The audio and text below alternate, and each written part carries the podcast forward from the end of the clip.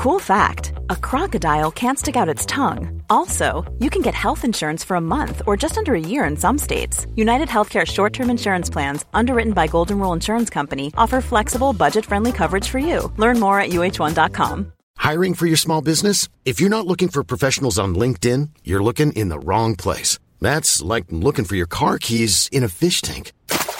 LinkedIn helps you hire professionals you can't find anywhere else, even those who aren't actively searching for a new job but might be open to the perfect role. In a given month, over 70% of LinkedIn users don't even visit other leading job sites. So start looking in the right place. With LinkedIn, you can hire professionals like a professional. Post your free job on linkedin.com slash people today. Ryan Reynolds here from Mint Mobile. With the price of just about everything going up during inflation, we thought we'd bring our prices down. So to help us, we brought in a reverse auctioneer, which is apparently a thing. Mint Mobile unlimited premium wireless. Ready to get 30, 30, bit to get 30, bit to get 20, 20, 20, bit to get 20, 20, bit to get 15, 15, 15, 15 just 15 bucks a month. So, Give it a try at mintmobile.com/switch. slash $45 upfront for three months plus taxes and fees. Promo rate for new customers for limited time. Unlimited more than 40 gigabytes per month. Slows. Full terms at mintmobile.com.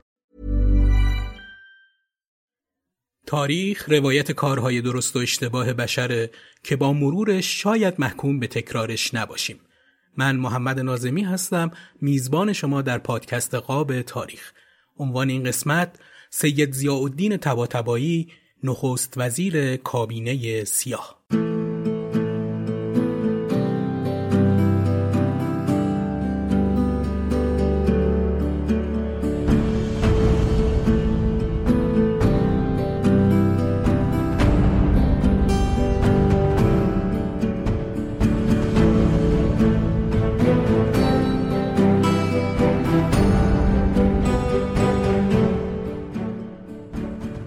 سلام.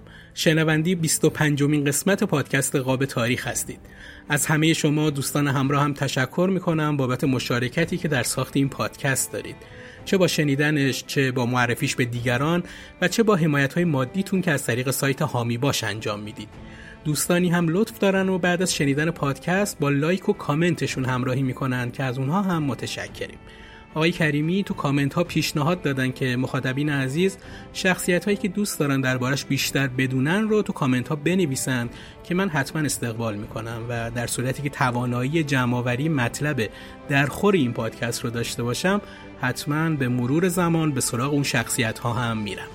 اگه در مورد اون شخص کتاب، مقاله یا مستندی هم سراغ دارید ممنون میشم در کامنت ها بنویسید. بازم ممنون از همراهیتون. اما این قسمت اختصاص داره به شخصیتی که بیشتر اون رو با روزنامه نگاری و سیاست مداری می‌شناسن. ولی شاید کمتر کسی بدونه که به کشاورزی و دامپروری هم مشغول بوده. سید زیاءالدین طباطبایی. سید زیا سیاستمدار ایرانی و نخست وزیر ایران در زمان احمدشاه قاجار آخرین شاه دودمان قاجار بود. تو کودتای 1299 خورشیدی همراه با رضاخان شرکت داشت و رئیس الوزرای ایران شد و تا چهار خرداد 1300 در این مقام بود.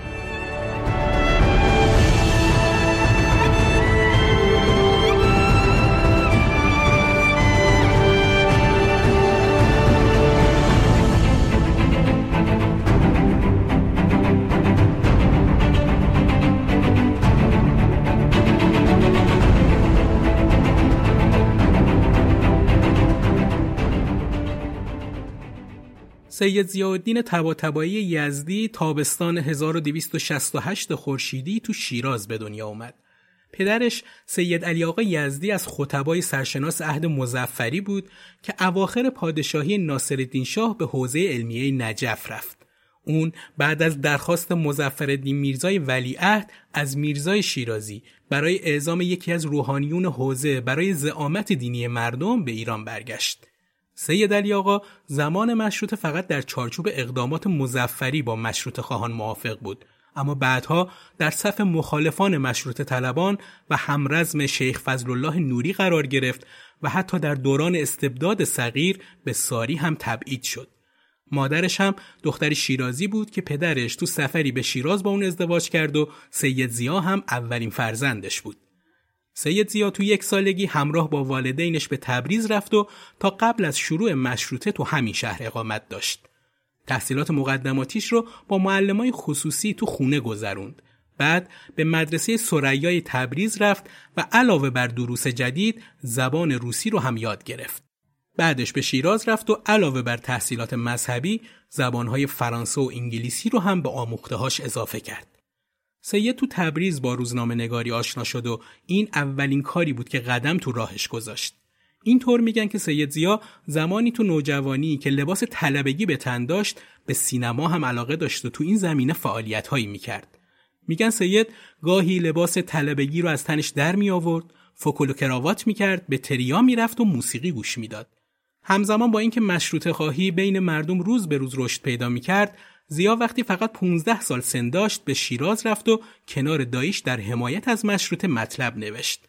و بعدتر تو 17 سالگی در سال 1285 نشریه اسلام و بعد ندای اسلام رو تو این شهر منتشر کرد.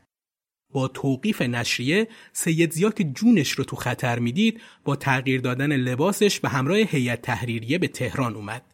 اون که تو مشروطه کمتر به جنبه های مشروعه اون توجه داشت با این حال تو هجرت بزرگ علما و تجار به شهر قم در مرداد 1285 خودش رو به اونها نزدیکتر کرد. سید زیا از اولین کسایی بوده که به خونه مرتجعین و مخالفان مشروطه بمب مینداخته.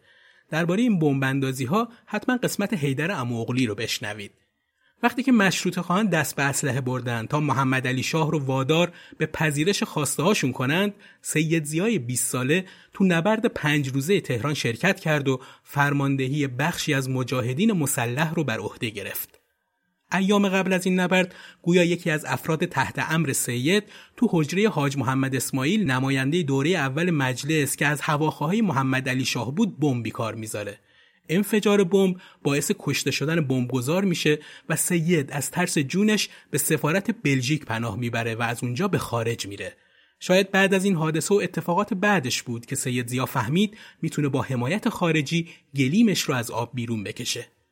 سید زیا تو یه مورد دیگه به خاطر بمباندازی به خونه شاه و سلطنه برادر محمد علی شاه تحت پیگرد قرار گرفت و به سفارت انگلیس پناهنده شد. اما سفارت با اینکه دائیه حمایت از مشروط خواهان رو داشت ظاهرا به این دلیل که پدر سید زیا مخالف سیاست های انگلیس و مخالف دولت محمد علی شاهه درخواست اعطای پناهندگی سید رو رد کرد. سید بعد از اینکه پاسخ مشابهی رو از سفارت عثمانی شنید به سفارت اتریش پناهنده شد و تو اون سفارت به مدت شش ماه موند تا اینکه با صدور فرمان عفو عمومی محمد علی شاه از سفارت خارج شد. این اتفاق همزمان بود با پیشروی نیروهای مشروط خواه در شمال کشور به سمت تهران. با ورود مشروط خواهان به تهران در تیر 1288 سید با اونا همکاری کرد و همونطور که گفتم در 20 سالگی برای تصرف بعضی از مناطق مرکزی تهران با نیروهای مهاجم همکاری زیادی داشت. اون از مهر 1288 ندای اسلام رو منتشر کرد که توقیف شد. بعد از اون روزنامه شرق رو منتشر کرد که هزینه اون رو بعضی از زرتشتیان و ارامنی حامی مشروطه تعمین می‌کردند. سید این روزنامه را با همکاری چهرهایی مثل علی اکبر داور و دکتر حسین کهال منتشر می‌کرد. بعد از توقیف شرق با اتهام اهانت به مجلس دوم بلا فاصله دست به انتشار نشریه برق زد که اون هم به دلایل مشابه توقیف شد. سنت تعطیل نکردن روزنامه و انتشارش با اسمی تازه که سید زیا هم تو این کار خبره شده بود سنتی بود که بعدها به قانون مطبوعات هم راه پیدا کرد. یعنی امتیاز مطبوعه باقی میموند حتی اگه روزنامه یا نشریه رو لغو مجوز یا ممنوع انتشار می‌کردند. سید زیا در جریان این اتهامات به زندان محکوم شده بود که با تلاش مشروط خواهان آزاد شد و به اروپا فرار کرد. دو سال اقامت سید تو انگلیس و فرانسه به یاد گرفتن تکمیلی زبانهای فرانسه و انگلیسی گذشت.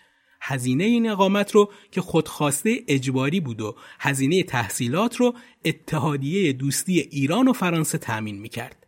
تو همین اقامت دو ساله به دعوت علا سلطنه سفیر ایران تو لندن فرصت پیدا کرد در مقام نماینده مطبوعات ایران تو جشن تاجگذاری جورج پنجم پادشاه بریتانیا شرکت کنه و از طرف های انگلیسی در جایگاه مشاور سیاسی و رایزن فرهنگی مورد اعتماد اونها قرار بگیره و خیلی اون رو هم قبول داشته باشن.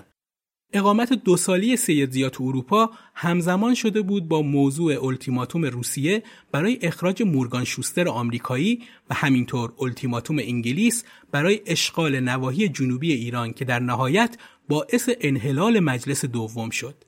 در گیرودار این بحران ها سید زیا بعد از سفری به هندوستان، مصر، دریای سرخ، عثمانی و سراخر به عراق وارد ایران شد و یه مدت بعد در آذر 1292 نشریه رعد رو با کمک مالی از سفارت بریتانیا منتشر کرد.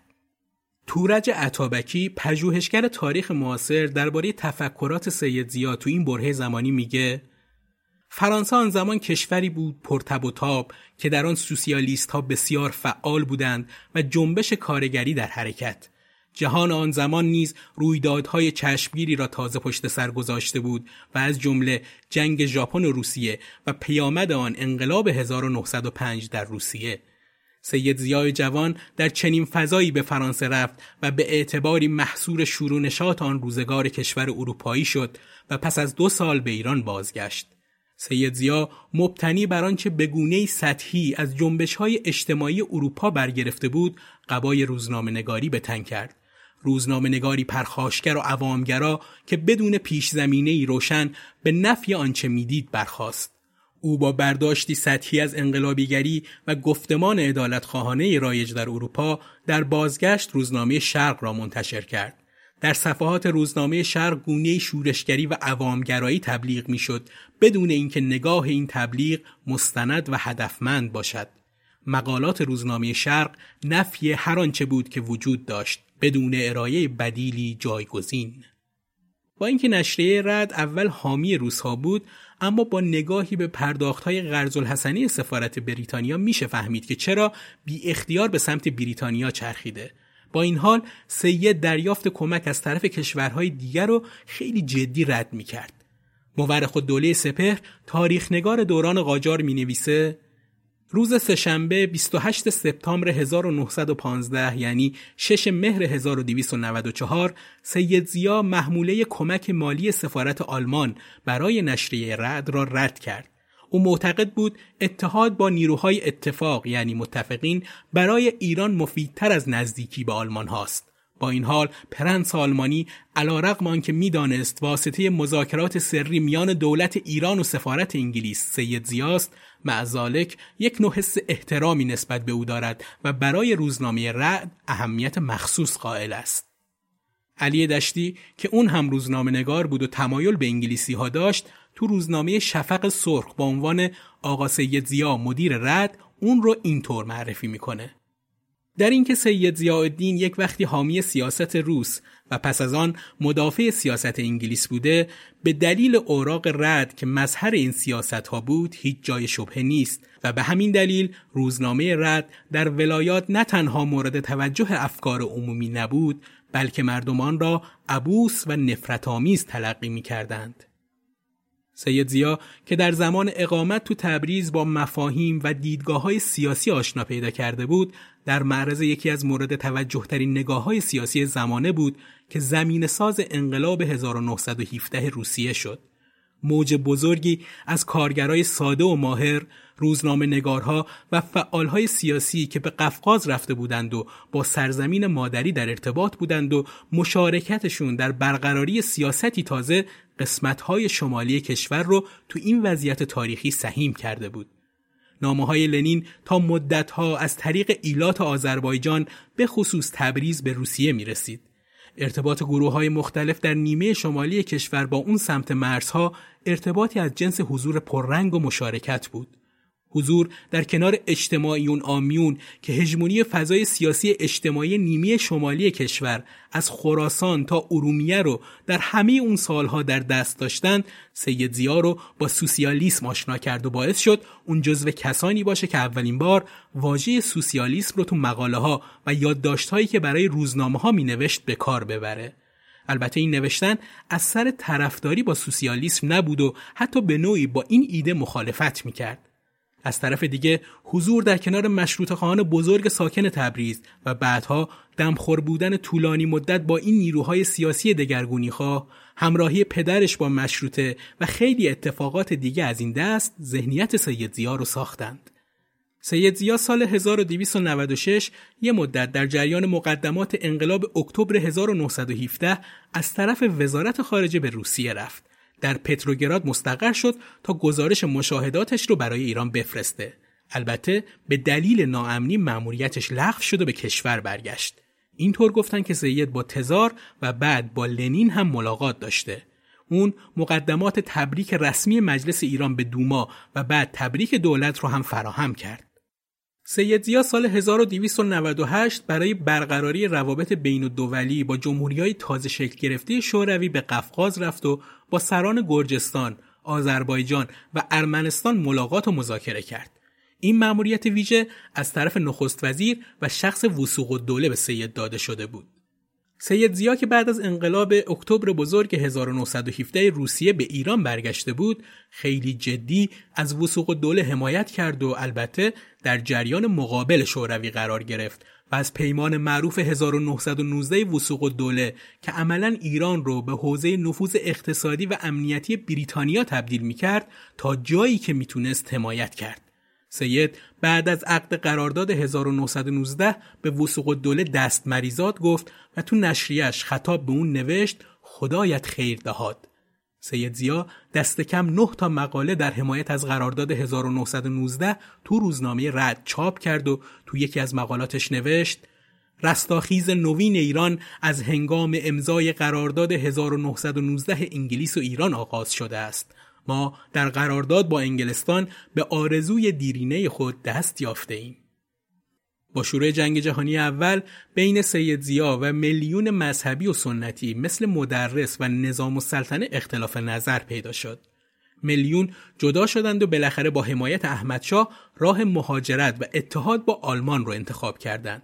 اما روزنامه رد سید زیا و روزنامه اصر جدید به مدیریت رکن الدین پارسا و سردبیری متین و سلطنه سقفی هوادار اتحاد با متفقین روس و انگلیس بودند. تو همین دوران یعنی حوالی سالهای 1295 و 1296 بود که انجمنی مخفی به اسم کمیته مجازات تشکیل شد که هدف اولیش ترور سیاستمداران خائن به وطن بود. در بین ترور شده ها توسط این کمیته متین و سلطنه عامل سفارت انگلستان و دوست سید زیا هم بود اما خود سید زیا ترور نشد اون در این باره به شوخی گفته بود من سید بودم. تیر به من خیلی کارگر نبود. جز اینکه با منشیزاده و ابوالفتح رؤسای کمیته مجازات دوست بودم. اما بخش عمده حمایت های سید زیا از قرارداد 1919 به خاطر اوایدی بود که از خارج به اون می رسید. در این رابطه حسین مکی تو سلسله مقالاتی که تو روزنامه مهر ایران در سال 1320 شمسی چاپ کرده می نویسه سید زیاودین در زمان حکومت وسوق الدوله به واسطه اواید و منافعی که از خارج به او می رسید زیاده از حد در روزنامه خود راجع به قرارداد دولت ایران و انگلیس که آقای وسوق الدوله منعقد کرده بود جانفشانی می کرد. البته همونطور که گفتم خودش یعنی سید زیا این مورد رو به هیچ عنوان قبول نمی کرد. تو سالهای نفوذ و رشد سید زیا تو کابینه وسوق دوله بریتانیا سعی می‌کرد جلوی گسترش انقلاب بلشویکی رو بگیره و جاپای خودش رو سفت کنه. برای دست پیدا کردن به این اهداف که میشه اون رو شروعی دوباره برای استعمار نو دونست حافظان منافع بریتانیا کانونهایی تو کشورهای مختلف تأسیس کردند که بعضی اوقات آشکار و بعضی وقتها هم پنهانی تشکیل شدند. یکی از این کانونها که رجل سیاسی ایران رو دور هم جمع کرد کمیته زرگنده یا اونطور که بعدها مشهور شد کمیته آهن بود که هدف اصلیش رو اینطور نوشتن. مقابله با بلشویک و پیشگیری از گسترش ایده سوسیالیسم با ناکام گذاشتن های مبارزاتی ایران مثل نهضت جنگل و برقراری حکومت مطلقی حافظ وضعیت مطلوب امپراتوری بریتانیا. هدفی که دولت کودتای سید زیا به اون رسید نخست وزیری سید زیا با کودتای سوم اسفند در سال 1299 شروع میشه و تا چهار خرداد سال 1300 ادامه پیدا می‌کنه.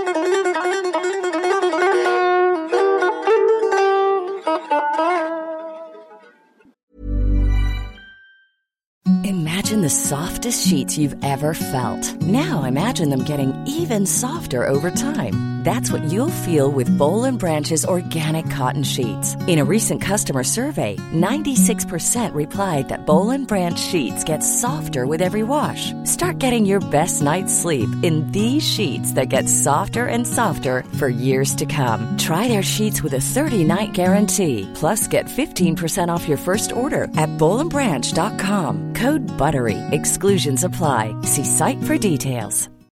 Millions of people have lost weight with personalized plans from Noom, like Evan, who can't stand salads and still lost 50 pounds. Salads, generally, for most people, are the easy button, right?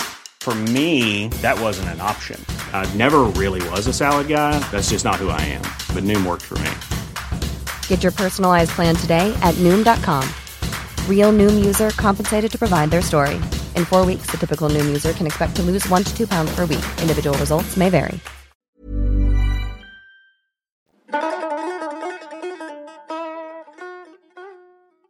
طی جنگ جهانی اول همزمان با حکومت احمدشاه قاجار دولت مشروطه ایران ضعیفترین دورانش رو میگذروند.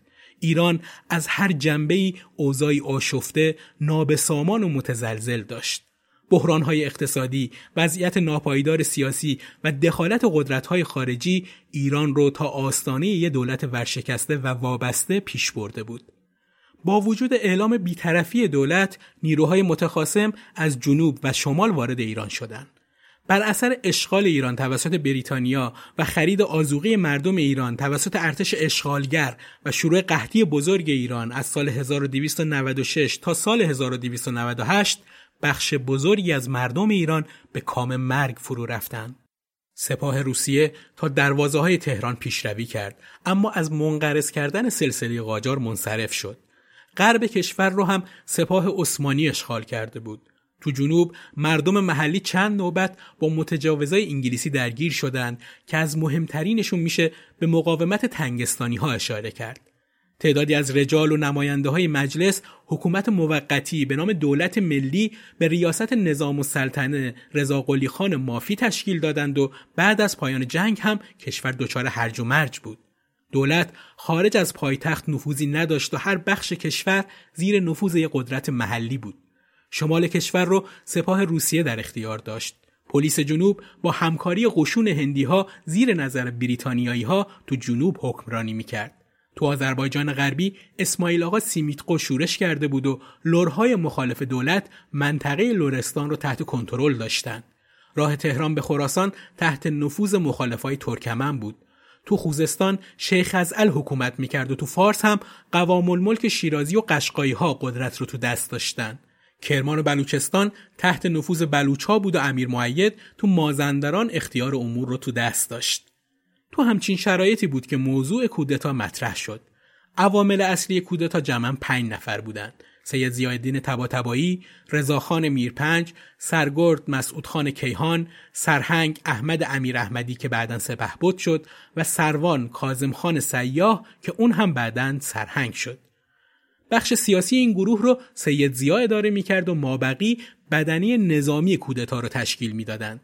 اینطور گفته میشه تو آخرین جلسه مشورتی همگی هم قسم شدن و پشت قرآنی رو امضا کردند تا بعدها همدیگر رو نکشن. ورود قوای قزاق و اتفاقاتی که در این بین رخ داد خودش ماجرای مفصلیه که در قسمت بیستم و روایت زندگی رضاخان بهش اشاره کردم و دیگه اینجا دوباره نمیگمش ولی حتما پیشنهاد می‌کنم که اون قسمت رو بشنوید تا این روایت رو کامل کنه. بعد از اشغال نظامی تهران حکومت کودتا تو تهران مستقر شد و سید زیا ریاست دولت تحت الحمایه رضاخان رو بر عهده گرفت. به این شکل حکومت سپهدار اعظم نخست وزیر وقت هم ساقط شد. تو همون روز وقوع کودتا نورمن سفیر انگلستان در تهران با احمد شاه ملاقات کرد و ظاهرا بدون اینکه از لندن دستوری داشته باشه به شاه گفت تنها راهی که براش باقی مونده اینه که با سرکردگان کودتا رابطه برقرار کنه و خواسته های اونها رو قبول کنه. در مورد اینکه کودتای سوم اسفند 1299 به خواسته انگلیسی ها بوده یا حتی اینکه اونها بودن که تمام مراحل این کودتا رو پیش بردن و اجرای کردن نظر موافق و مخالف زیاده اسنادی له و علیه این قضیه میارن و خیلی نمیشه با قاطعیت حکم به نقش اصلی اونها داد ولی نمیشه کتمان کرد که سایه انگلیس روی این کودتا بوده. اردشیر جی از کسانی که به کمیته زرگنده نزدیک بود می نویسه فقط می‌گویم که آنچه را هم که سید ضیاءالدین طباطبایی به عهده داشت به خوبی انجام داد و محرک او هم خدمت به ایران بود ولی شاید بیش از آنچه لازم بود یا مطلوب بود تظاهر به همگامی با سیاست انگلیس می‌کرد اما سندی که شاید نشون دهنده نقش مستقیم انگلستان تو کودتای مشترک سید زیا و رضاخانه تلگرامیه که نورمن وزیر مختار انگلستان ششم اسفند 1299 یعنی سه روز بعد از کودتا با قید فوقالعاده محرمانه به لندن مخابره کرد. تو این تلگراف که به عنوان سند شماره 683 در جلد 13 هم از مجموعه اسناد سیاسی بریتانیا اومده اینطور نوشته شده که سید زیاءالدین طباطبایی درباره سیاستی که قرار است پس از تشکیل کابینش اتخاذ کند اطلاعات محرمانه زیر را در اختیار من قرار داده است. اولا خیال دارد تا آنجا که بتواند عده اعضای کابینه را محدود کند و انجام وظایف غالب وزارتخانه ها را بی آنکه وزیری تعیین کند به دست معاونان همان وزارتخانه بسپارد. بقیده وی بدون اعلام لغو شدن قرارداد کابینش هرگز نخواهد توانست شروع به کار کند. اما چنان که می گفت توأم با اعلامیه مربوط به لغو قرارداد اعلامیه دیگری نیز به این مضمون منتشر خواهد شد که قصد دولت ایران از لغو قرارداد مزبور ابراز هیچ گونه خصومت نسبت به بریتانیای کبیر نیست و کابینه جدید منتهای سعی خود را به کار خواهد برد تا حسن نیت ایران را نسبت به انگلستان که به عقیده وی مهمترین شرط بقای استقلال ایران است ثابت کند. از آن گذشته طبق اطمینانی که سید زیا به من داد قدمهای لازم بیدرنگ برداشته خواهد شد تا ای از افسران و مستشاران انگلیسی در وزارتخانه های جنگ و مالیه مشغول خدمت گردند ولی استخدام آنها به طور خصوصی بر اساس قرارداد بین الاسنین صورت خواهد گرفت تا بهانه به دست دشمنان ما نیفتد که هو بیاندازند و بگویند قراردادی که لغو شده بود به نحوی دیگر به معرض اجرا گذاشته شده است. نیز به گفته سید زیا دقت خواهد شد که فعالیت این گروه از کارمندان ارشد انگلیسی در دوایر دولتی ایران حتی المقدور جلب توجه عامه را نکند و به همین دلیل در اعلامیه رسمی که راجع به وظایف اینگونه مستشاران منتشر خواهد شد به عمد از آوردن کلمه انگلیسی اجتناب و همینقدر اعلام خواهد شد که دولت جدید خیال دارد از کشورهای مختلف اروپایی عدهای مستشار برای سر و سامان دادن به امور بعضی از وزارتخانه های ایران استخدام کند. برای اینکه ظاهر این اعلامیه محفوظ بماند از فرانسویان و آمریکاییان و در مرحله آخر حتی از روسها دعوت خواهد شد که عدهای مستشار برای انجام وظیفه در وزارتخانه هایی که اهمیتشان کمتر است در اختیار دولت ایران بگذارند. هدف سید زیا از اعلام این دعوت این است که حتی المقدور نظر مساعد دولتهای خارجی را نسبت به کابینه خود جلب کند و در عین حال خاک به چشم بلشویک ها و ناراضیان محلی بپاشد تا متوجه نگردند که دو وزارتخانی مهم جنگ و مالیه به دست مستشاران انگلیسی سپرده شده است. یک نیروی نظامی جدید مرکب از پنج هزار سرباز قرار است بیدرنگ تشکیل شود و برای دادن تردیبات این مسئله از سرتیب هادلستون افسر ارشد انگلیس دعوت خواهد شد که فرماندهی قوای مزبور را به عهده گیرد. این نیروی نظامی پس از اینکه تشکیل شد وظایف قوای ما را که همکنون در شمال ایران جلوی بلشویک ها ایستادند به عهده خواهد گرفت. سید زیا محرمانه به من گفت که در حال حاضر به قوای نظامی انگلستان احتیاج شدید دارد و بنابراین سربازان انگلیسی که در قزوین هستند اجالتا نباید خاک ایران را ترک کنند تا آن نیروی محلی که وی در صدد تشکیل آن است به وجود آید و بتواند وظایف کنونی انگلیسی ها را بر عهده گیرد. حکومت جدید امیدوار است که مقادیر هنگفتی وچه نقد از زندانیان متمول وصول کند و سید زیا امیدوار است که با بودجه‌ای که از این راه تعمین می کند بتواند دست به تأسیس نیروی نظامی جدید و انجام سایر اصلاحات لازم در کشور بزند. سید زیا ضمنا به من گفت برای اینکه رویه خصومت آمیز حکومت کنونی شوروی نسبت به ایران تشدید نشود این موضوع فوقالعاده مهم است که وی و اعضای کابینش طوری رفتار کنند که سیمای آنگلوفیلی دولت جدید حتی المقدور پوشیده بماند در پایان این مصاحبه رئیس الوزرای جدید به من گفت که اگر بریتانیا بخواهد نفوذ و قدرت سابق خود را کماکان در ایران داشته باشد باید ظاهر را رها کند و باطن را بچسبد. به این معنی که نفوذ خود را در آتیه به عکس سابق از پشت پرده اعمال و طوری رفتار کند که سیمای بریتانیای کبیر حتی المقدور به چشم ملت ایران نخورد. سید زیا کاملا مطمئن بود که اگر ما نصایح و پیشنهادهای او را به کار بندیم چنین سیاستی در مرحله آخر به نفع کامل بریتانیا تمام خواهد شد و اغلب آن مزایایی را که دولت ما تحت قرارداد 1919 به دست آورده بود بعد از القاء قرارداد نیز کماکان در پشت پرده حفظ خواهد کرد.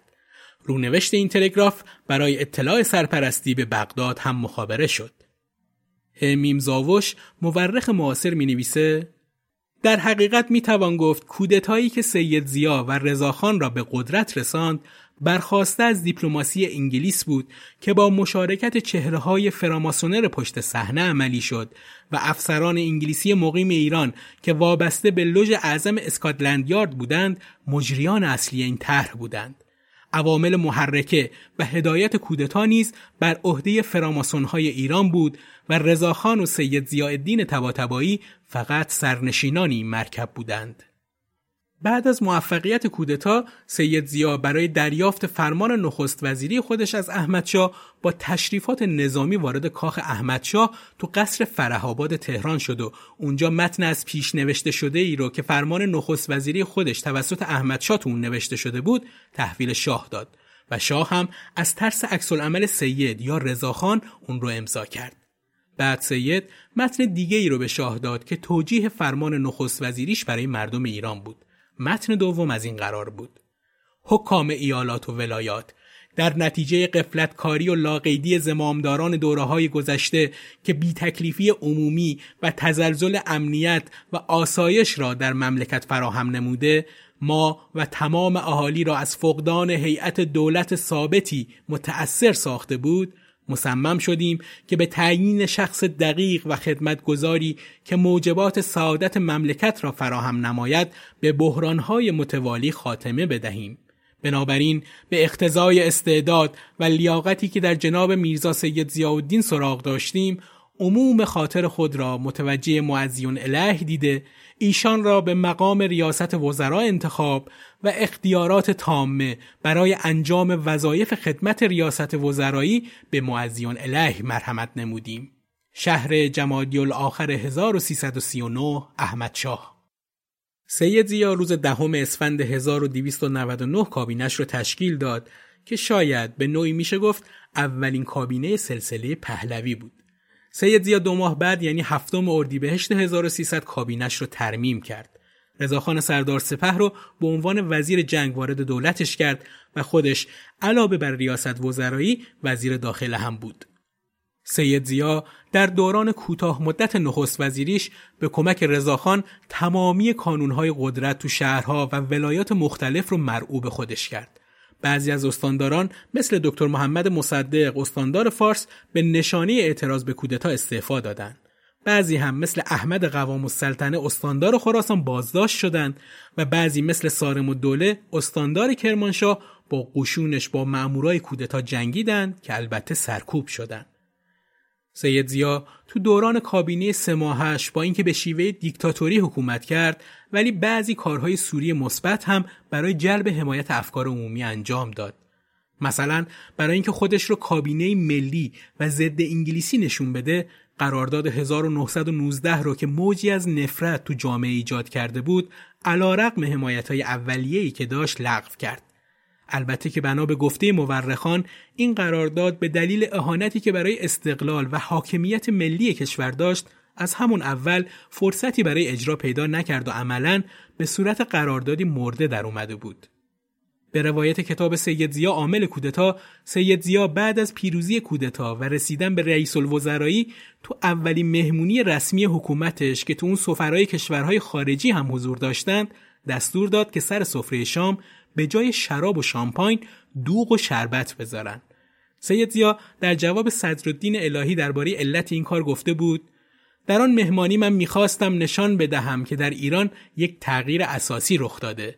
یک سید با تحریش و کلاه پوستی به جای شامپاین دوغ می‌خورد و همه را وادار می‌کند که دوغ بخورند.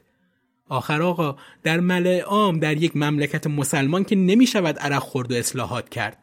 آداب دیپلماسی در هر مملکتی باید تابع سنت های آن مملکت باشد البته گویا سید زیا به همین اکتفا نکرده و به روایت صدرالدین الهی مشروب فروشی ها، سینماها و تئاترها هم به دستور اون تعطیل شدند. جعفر شهری تو جلد اول از مجموعه پنج جلدی تهران قدیم حکایت های جالبی رو درباره تأثیر اقدامات کابینه سید زیا و قوانینی رو که به مرحله اجرا گذاشت نوشته. قانونهایی مثل منع ادرار تو خیابونها، ممنوعیت مصرف تریاک در انظار عمومی و قهوه خونه ها، قدغن کردن مارگیری، معرکگیری و لوتینتری، ممنوعیت خروج کارگران حمام با لنگ از محل کارشون و قوانینی از این دست. سید زیا که اوج گرفتن بنیتو موسولینی روزنامه نگار سابقا سوسیالیست ایتالیایی و تبدیل اون رو به پیشوای فاشیست ایتالیا و همینطور تبدیل لنین روشنفکر و روزنامه نگار سوسیالیست روسی به رهبری اتحاد جماهیر شوروی رو دیده بود فکر می‌کرد که نیاز اون روز ایران یه رهبر مقتدر و دیکتاتوره که حیمنه و جذبه رهبری داشته باشه. اون تو مصاحبه با صدرالدین الهی و در پاسخ به این پرسش که آقا به نظرتان نمی آید که در اقدامات اولیه حکومت شبیه فاشیست ها عمل کرده اید نه شبیه سوسیالیست ها خیلی شفاف این موضوع رو تایید کرد و گفت فاشیسم زائیده تحقیر ملی ایتالیایی ها بود. روزی که من کودتا کردم ایران در تحقیرآمیزترین لحظات تاریخی خود به سر می برد. اگر قیام علیه تحقیر خارجی فاشیزم است بله من فاشیست بودم. من در سرم بود که یک حکومت ملی مقتدر متکی به قدرت نظامی ملی به وجود بیاورم و خودم بشوم رئیس الوزراء بشوم دیکتاتور. الهی می‌پرسه مثل موسولینی و سید زیا جواب میده ها باریکلا احسنت. بعضی از تاریخ نویس ها معتقدند بریتانیا کوچکترین امتیازی به دولت سید زیا نداد و وقتی که مشخص شد بریتانیا پشتیبان سید زیا نیست احمدشاه و رضاخان مشترکن و به آسونی دولت سید زیا رو ساقط کردند. با همین استدلال هم گفتن که عدم پشتیبانی دولت بریتانیا از سید زیا دلیل دیگه ای هم هست برای اینکه گفته بشه انگلیس تو کودتا نقش نداشته. البته این نظر خیلی مقبول تاریخ نویسان نیست و تعداد کمی از این نظریه حمایت می‌کنن. تو شروع کودتا سید زیا فهرستی از اسامی ده نفر از رجال کشور رو در اختیار رضاخان قرار داد تا بلافاصله بعد از انجام کودتا دستگیر و زندانی بشن. به همین خاطر مدت کوتاهی بعد از کودتا و از واپسین ساعات شامگاه چهارم اسفند 1299 دستگیری گروهی از اعیان و اشراف متنفذین آزادی خواهان و تعدادی از علمای مخالف شروع شد و طی حدود شش روز نزدیک به هفتاد نفر از رجال دستگیر و زندانی شدند. در بین دستگیر شده ها این نفرات دیده می شدن. سید حسن مدرس، احمد قوام السلطنه، عبدالحسین میرزا فرمانفرما، نصرت الدوله، عین الدوله، سعد الدوله، سهام الدوله، حشمت الدوله، قوام الدوله، مجد الدوله، ممتاز الدوله، محتشم السلطنه، نصیر السلطنه، مشار السلطنه، وسوق السلطنه، ممتاز الملک، لسان الملک، یمین الملک، سردار رشید، سردار معتزد، سرهنگیگو، امیر نظام، کلهر، محمد قلی سهرابزاده، اسعد سهرابزاده، سید محمود اسلامبولچی، محمد ولی خان تنکابونی، سالار لشکر، شیخ محمد حسین یزدی، شیخ محمد حسین استرابادی، آغازیا و سید محمد تدیون به خاطر دستگیری تقریبا اکثر مخالفها کابینه سید زیا به کابینه سیاه شهرت پیدا کرد. همون زمان شایعه شد که سید زیا قصد داره گروهی از زندانی های متنفذ و صاحب قدرت رو اعدام کنه. اما این خبر گویا برای ترسوندن زندانی ها و احتمالا گرفتن پول از اونها سر زبون ها افتاده بود. بعد از اعتراض احمدشاه دیگه صحبتی ازش نشد و طبق دستور شاه که گفته بود فورا از این اعمال قبیح جلوگیری نمایید و نگذارید که چنین اتفاقی رخ بدهد این خبر هم خیلی سریع کارکردش رو از دست داد اما تا پایان دوره کابینه سید زیا کسانی که دستگیر شده بودند تو بازداشت باقی موندن. بعد از تموم شدن این دوره سه رئیس الوزرایی سید زیا احمد قوام السلطنه که خودش از زندانی ها بود یه روز بعد از انتصابش به مقام ریاست وزرایی همه زندانی ها رو آزاد کرد.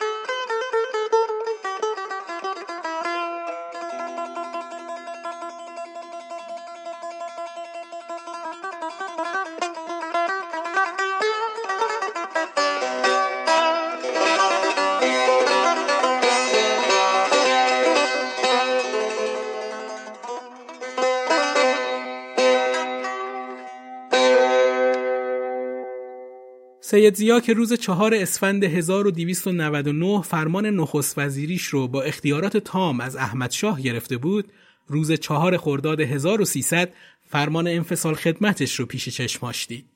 خود سید تو مصاحبهش گفت که احمد شاه رضاخان سردار سپه رو به حضور فرا خوند و نارضایتیش رو از سید زیا به اون اعلام کرد و جواب یه سلام نظامی محکم بود. امر بفرمایید همین الان اعدامش می‌کنم. شاه با دستپاچگی فریاد زد. اعدام نه نه برود فرنگ برود به هر جا. سید زیا در این مورد میگه وقتی نماینده سردار سپه بدون وقت قبلی وارد کاخ بادگیر شد فهمیدم خبری شده است. وقتی گفت به فرمان اعلی حضرت اتومبیل آماده است زیر لب فحشی دادم. خدایارخان دستش به اسلحه رفت. خیال کرد سردار سپه را می‌گویم در حالی که مقصودم کسی بود که نفهمید چه بر سر خود آورده. خودش تاج را دو دستی تحویل کسی داد که هرگز جلوی من ننشست. از من میترسید. اون درباره دلیل سقوطش هم اینطور میگه. خطا کردم. خطایم این بود که همه چیز را با رضاخان شریک شدم. همه رازها را به او گفتم. فکر نمی کردم این شاه راحت طلب برای دفع من با قزاق دست به یکی کند. فکر نمی کردم گور خودش را می کند وگرنه از همان اول پیدا بود که رضاخان چه می‌خواست. احمد شاه نفهمید و تاج و تختش را آسان داد در حالی که من تاج و تخت او را نمی‌خواستم می‌خواستم قدرت داشته باشم نظرم به کاخ و تاج نبود سید زیا بعد از سقوط دولتش با دریافت 25 هزار تومان تحت الحفظ به طرف قزوین و از اونجا به خارج از ایران تبعید شد. وقت خروج سید زیا از تهران تلگراف زیر از طرف احمدشاه به تمام ولایات و ایالات کشور مخابره شد. نظر به مصالح مملکتی میرزا سید زیادین را از ریاست وزرا منفصل فرمودیم و مشغول تشکیل هیئت وزرای جدید هستیم. باید کمال مراقبت را در حفظ انتظامات به عمل آورید و مطالب مهمه را به عرض برسانید. احمد شاه. بعد از سقوط کابینه و خروج سید زیا از ایران مجلس شورای ملی بازگشایی شد. تیمورتاش درباره اون تو مجلس گفت یک سید زیادینی وارد این مملکت شده عناصر شجاع ایران را اخفال کرد. به ملت خودش به استقلال مملکت خودش شبیخون زد. سوء قصد به استقلال مملکت کرد. مجلسی را که باید دایر بشود تعطیل کرد. مسئولیت نمایندگان ملت را که مطابق قانون اساسی از هر نوع تعرض مسئول هستند زیر پا گذاشت. عدهای از نمایندگان را توقیف و تبعید کرد. مجری سیاست دشمن استقلال ایران شد. مردمان زیرک را در حبس وارد کرد و بالاخره در ایران یک سکوت و یک سکونت قبرستانی را برقرار کرد. از نقطه دارایی مملکت نباید فراموش کرد که سید زیاءالدین هشت کرور دارایی مملکت را تفرید کرد و آن را ما بین خود و همدستان و شرکای خود تقسیم کرد. سید حسن مدرس هم گفت هر کس شبهه و شکی داشته باشد که این وضعیات که پیش آمد وضعیاتی بوده که به دست یک ایرانی نبود بنده او را تکذیب می کنم و تمام دنیا هم باید او را تکذیب کنند سید زیا بعد از خروج از ایران به بغداد رفت و از طریق بصره و بمبئی با کشتی آزم آبهای اروپا شد و از اونجا به آلمان و فرانسه رفت. بعد راهی سوئیس شد و تو شهر کوچیک مونترو تو اون کشور ساکن شد. زمانی که اونجا بود یادداشتهایی در شرح حال خودش و کابینش به شکل خاطر نگاری می نوشت. خاطراتی که البته تکمیل نشد و هیچ وقت هم به چاپ نرسید. از اونجا که سید خیال می‌کرد مدت اقامتش خارج از ایران خیلی طولانی نمیشه و خیلی زود به ایران برمیگرده تو خرج کردن پولش اصلا صرف جویی نکرد و بعد از یه مدت که پولش ته کشید مجبور شد که وارد کار تجارت بشه. محمد علی جمالزاده که تو این سالها از حال روز اون باخبر بود تو یادداشتی می نویسه به چشم خود روزی او را در یکی از خیابانهای شهر ژنو دیدم که چند قالیچه بر دوش خود حمل می کرد و به مغازه های فرش فروشی می رفت تا بلکه جنس خود را بفروشد. سید زیا سال 1305 از طریق سفارت افغانستان تو سوئیس با دولت افغانستان تماس گرفت و درخواست کرد که به کابل بره اما دولت افغانستان بعد از مشورت با دولت ایران برای سید زیا روادید صادر نکرد سید زیا سال 1310 به دعوت حاج الامین الحسینی مفتی اعظم فلسطین به اون سرزمین رفت و بعد از یه رفت و برگشت به سوئیس سال 1314 قطع زمینی رو تو دره بیتون تو نزدیک غزه خرید و کم کم با فروش اموال و اساسیش تو تهران به آباد کردن قطع زمینش تو غزه مشغول شد. اون طی هشت سالی که تا سال 1322 تو فلسطین اقامت داشت ظاهرا به کار کشاورزی مشغول بود اما این شایعه هم وجود داشت که به خواست انگلیس و برای گسترش قدرت یهودیان صهیونیست تو اون منطقه اراضی مسلمانای فلسطینی رو خریداری می‌کرد و به یهودیا و آژانس های صهیونیستی میفروخت. بین اسنادی که موجوده و آثاری که مورخین تهیه کردن هیچ مدرکی که سید زیا موضعی علیه رژیم و دولت صهیونیستی گرفته باشه وجود نداره برعکس اینطور به نظر می‌رسه که سید زیا از توسعه روابط سیاسی حکومت پهلوی با اسرائیل استقبال می‌کرده. بعد از سقوط رضاشاه پهلوی از قدرت، سید زیا هفتم مهر 1322 بعد از 22 سال دوری از کشور به ایران برگشت و دور جدید فعالیت سیاسیش رو این بار از کرسی مجلس شورای ملی و به عنوان نماینده مردم یزد تو مجلس چهاردهم شروع کرد. اون وقتی که نماینده مجلس بود نشریه کاروان و بعد روزنامه رعد ایران رو چاپ و منتشر کرد که سیاست شدیدا بر ضد اتحاد جماهیر شوروی و حزب توده بود تأسیس حزب وطن و بعد حزب اراده ملی تو بهمن 1323 از کارهای دیگه ای بود که اون انجام داد ارگان حزب اراده ملی هم روزنامه رعد امروز با امتیاز و مدیریت مزفر فیروز بود که سال 1324 جای خودش رو به نشریه روستا به صاحب امتیازی مصطفی شاه علایی و سردبیری نصرت الله موینیان داد. روزنامه اراده فارس تو شیراز هم زیر نظر حزب اراده ملی منتشر می‌شد. تشکیل اتحاد جراید ملی اقدام بعدی سید زیا بود که شامل روزنامه مثل وظیفه، کاروان، کانون، هور، کشور و اقدام بود. روزنامه های اقدام به مدیریت عباس خلیلی و سردبیری احمد دهقان کوشش متعلق به سید محمد باقر حجازی و نسیم شمال به جز نسیم شمال اشرف الدین حسینی هم متمایل به سید زیا بودند. سید زیا برای ورود به مجلس چهاردهم حمایت علی سهیلی نخست وزیر و سید محمد تدیون وزیر کشور وقت رو داشت.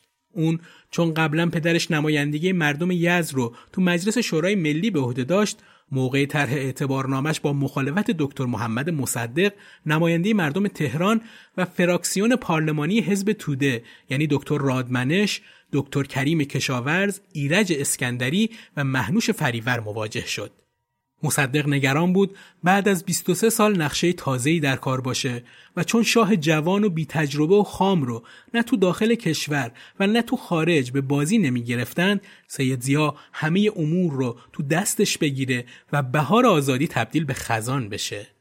مصدق تو دوتا نطقی که 16 و 17 اسفند 1322 تو مجلس داشت روی 5 تا موضوع انگشت گذاشت. اول اینکه سید زیای عامل کودتا نمی‌تواند جایی در مجلس ملی داشته باشد. دوم اینکه او آزادی خواهان را به حبس انداخته و نمی‌تواند مدافع آزادی و حقوق ملت باشد. سوم اینکه اقدام او به دیکتاتوری انجامیده چهارم در این 23 سال ثروت هنگفتی به هم زده است. و پنجم هم در این مدت کجا بوده که دوباره سرکلی او پیدا شده است؟ سید زیا مورد اول و سوم رو اینجوری به مصدق و مجلس جواب داد که کودتا رو به قصد نجات مملکت انجام داده و اتفاقات بعدی به اون مربوط نیست و دیکتاتوری سالهای 1310 تا 1320 رو نباید به خاطر کارهای اون بدونن. درباره حبس رجال هم ادعا کرد حبس نکرده بود بلکه فقط تحت نظر نگه داشته بود تا اوضاع آروم بشه. درباره اتهام چهارم یعنی ثروت اندوزی هم مدعی تجارت شد و ارقامی ارائه داد و در نهایت گفت من بیرون بودم ولی آنها که در داخل و در مجلس بودند نیز نتوانستند کاری انجام دهند. با این همه سید زیا با دو تا ترفند رأی اعتماد گرفت. اول اینکه مخالفت دکتر رادمنش و فداکار از فراکسیون حزب توده رو به منزله مخالفت تودهی ها با خودش دونست. دوم هم این که اگه به خاطر نقش اولش تو کودتای سوم اسفند 1299 زیر سوال بره اساس سلطنت محمد رضا شاه پهلوی هم سست میشه. چون شاه وقت یعنی محمد رضا به اعتبار سلطنت پدرش به این مقام رسیده. اعتبارنامه سید زیا علا رقم مخالفت شدید مصدق و چند تا نماینده دیگه با 57 رأی موافق از مجموع 86 رأی به تصویب رسید و حتی تو مجلس به عنوان لیدر فراکسیون اکثریت هم شناخته شد. سید زیا بعد از پایان دوره چهاردهم مجلس در اسفند 1324 و تموم شدن مسئولیت پارلمانیش به بحانه های اقدام علیه امنیت عمومی کشور و حیف و میل اعانات مربوط به زلزله زدگان گرگان به موجب ماده پنج حکومت نظامی توسط قوام السلطنه که تازه از روسیه برگشته بود بازداشت شد. میشه گفت قوام با این کار انتقام دستگیر شدن خودش رو در سال 1299 از سید زیا گرفت. حبس یک سالی سید زیا در زندان شهربانی موقتا اون رو از صحنه سیاسی کشور خارج کرد و با طولانی شدن دوران بازداشتش حزب اراده ملی عملا تعطیل و از صحنه سیاسی ایران حذف شد. بازادی از زندان اون که به 60 سالگی نزدیک شده بود دیگه تمایلی به نقش آفرینی تو سیاست نداشت. به همین خاطر مشغول کار مورد علاقش یعنی زراعت و پرورش دام و تیور شد. خودش در این مورد میگه بعد از یک سال حبس در زندان شهربانی در اواخر سال 1325 که اجازه دادند آزاد بشوم در محل مسکونی خودم در خیابان فیشرآباد چون به وسیله عدهای ژاندارم و پلیس محصور بودم و اجازه آمد و شد و ملاقات نداشتم بیکار هم نمی توانستم بنشینم. لذا شروع به مرغداری کردم. زیرا می‌دانستم نفوس تهران رو به ازدیاد است و کسی هم به فکر تأمین خوراک مردم نیست. با اینکه سید زیا سالها دور از فعالیت های سیاسی بود اما همیشه منتظر بود تا شرایطی فراهم بشه و اون دوباره به صحنه سیاست کشور برگرده. وقتی لایحه ملی شدن صنعت نفت به تصویب مجلس شورای ملی و سنا رسید و نخست وزیر رزمارا هم توسط خلیل تهماسبی در 16 اسفند 1329 ترور شد با جلب نظر محمد رضا شاه پهلوی و انگلستان زمینه رو برای نخست وزیری خودش مهیا دید. انگلستان که به هیچ وجه حاضر نبود که قانون ملی شدن صنعت نفت رو اجرا کنه کاملا از روی کار اومدن کسی که مانع اجرایی شدن این قانون بشه حمایت می‌کرد و برای اونها چه کسی بهتر از سید زیا که قبلا حسن نیتش رو به اونها نشون داده بود. سید زیا با اسدالله علم و شخص شاه ملاقات کرد و بعد از مشورت با اونها با پایمن مستشار سفارت انگلیس تماس گرفت و رؤوس برنامه هاش درباره نخست وزیریش رو جهت اطلاع دولت بریتانیا در اختیار اون قرار داد. اینطور گفته میشه که سید زیا می‌خواست که شاه بدون دخالت مجلس و با حکم خودش اون رو به نخست وزیری منصوب کنه ولی محمد رضا شاه زیر بار این کار نرفت و صدور فرمان نخست وزیری رو به موافقت مجلس مشروط کرد. اما تمام رشته های سید زیا با اقدام مصدق به پنبه تبدیل شد. دکتر مصدق که مجلس اون رو به عنوان نخست وزیر پیشنهاد داده بود برخلاف دفعات قبل بدون هیچ شرطی نخست وزیری رو قبول کرد. اینطور میگن روزی که مصدق نخست وزیری رو قبول کرد سید زیا تو دربار پیش شاه بوده و انتظار داشت که مجلس اون رو نخست وزیر کنه و فرمان نخست وزیری رو از شاه دریافت کنه این ماجرا برای سید زیا اونقدر سنگین اومد که با تمام وجودش با مصدق و یارانش مخالفت می‌کرد و تا سالها این ماجرا رو فراموش نکرد به گفته ابراهیم یزدی تو کتاب خاطرات 60 سال صبوری و شکوری خلیل تهماسبی مدعی بود که عبدالحسین واحدی برای ترور دکتر فاطمی مبلغ هفت یا هشت هزار تومان از سید زیادین تبا دریافت کرده بود.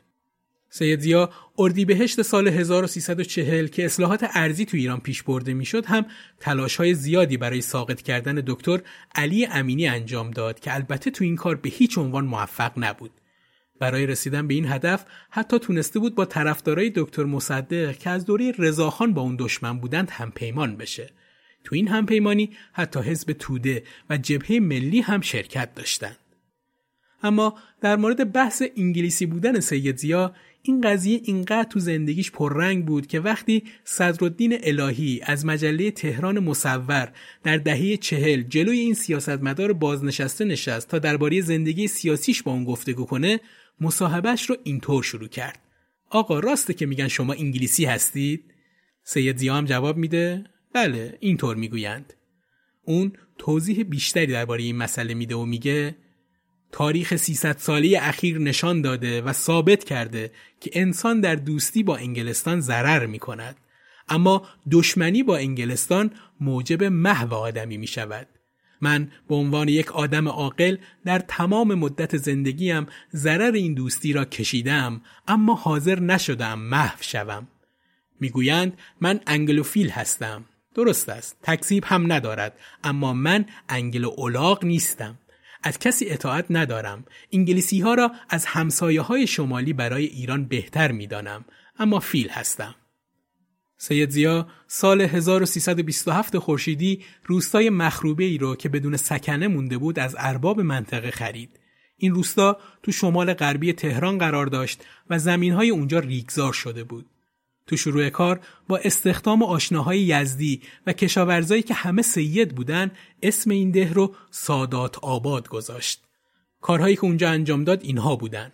باغداری و آبیاری به روشهای جدید، دامپروری گسترده با تکنیک های جدید و به طور کلی سامان دادن نظام باغداری و دامداری تو تمام اون منطقه. همینطور گندمکاری، یونجکاری و پرورش خرگوش از نوع آنگوره.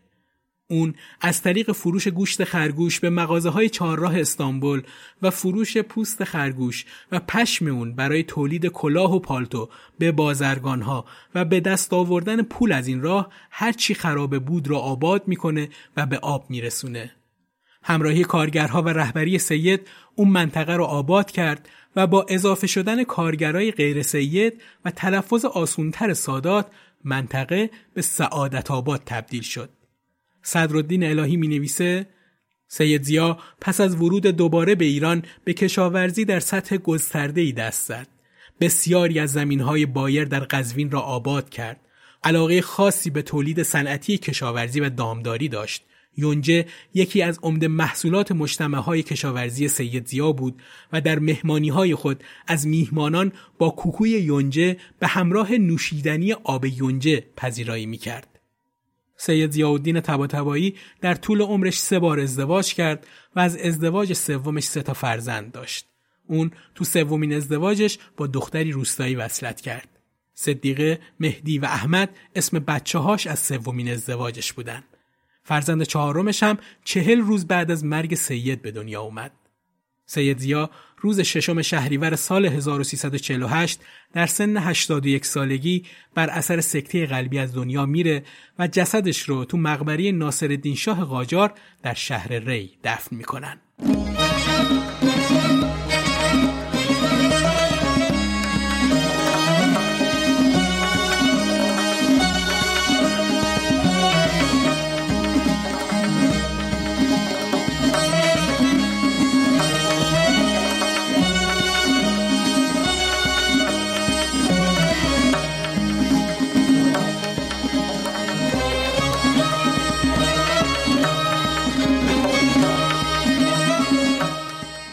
به پایان 25 مین قسمت از پادکست قاب تاریخ رسیدیم.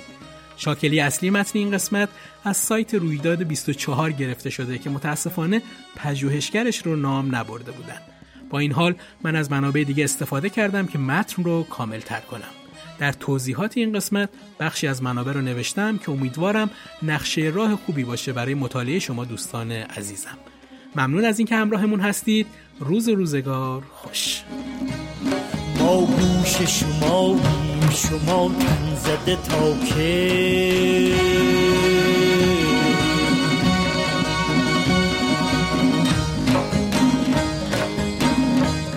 ما مست و خراباتی و بی خود شده تا که.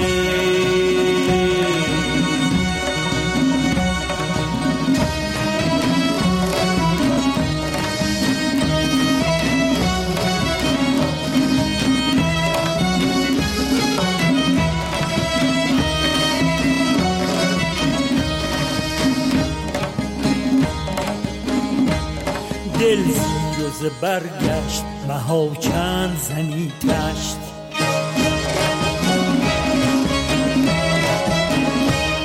مجلس همه شوریده و در عربده تا که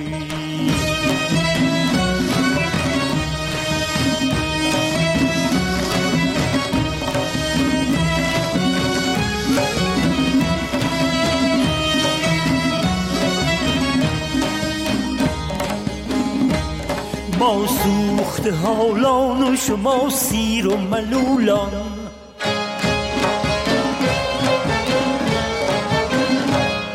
ما سوخت حالان و شما سیر و ملولان. آخر به نگویید که این قاعده تا که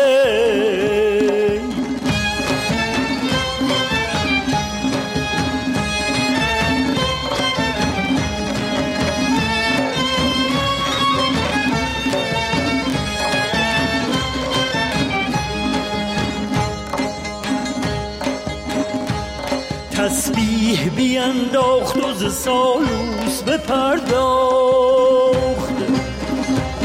کی نوبت شادیز غم بیهوده تا که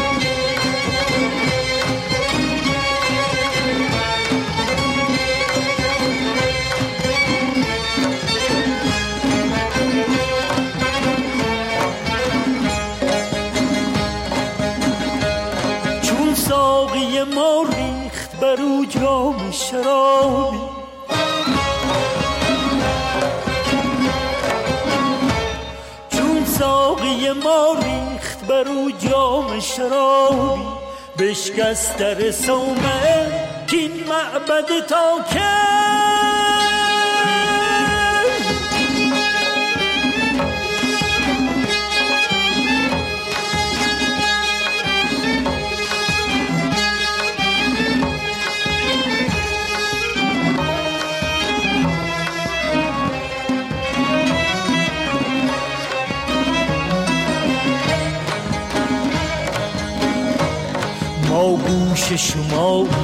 شما تن زده تا که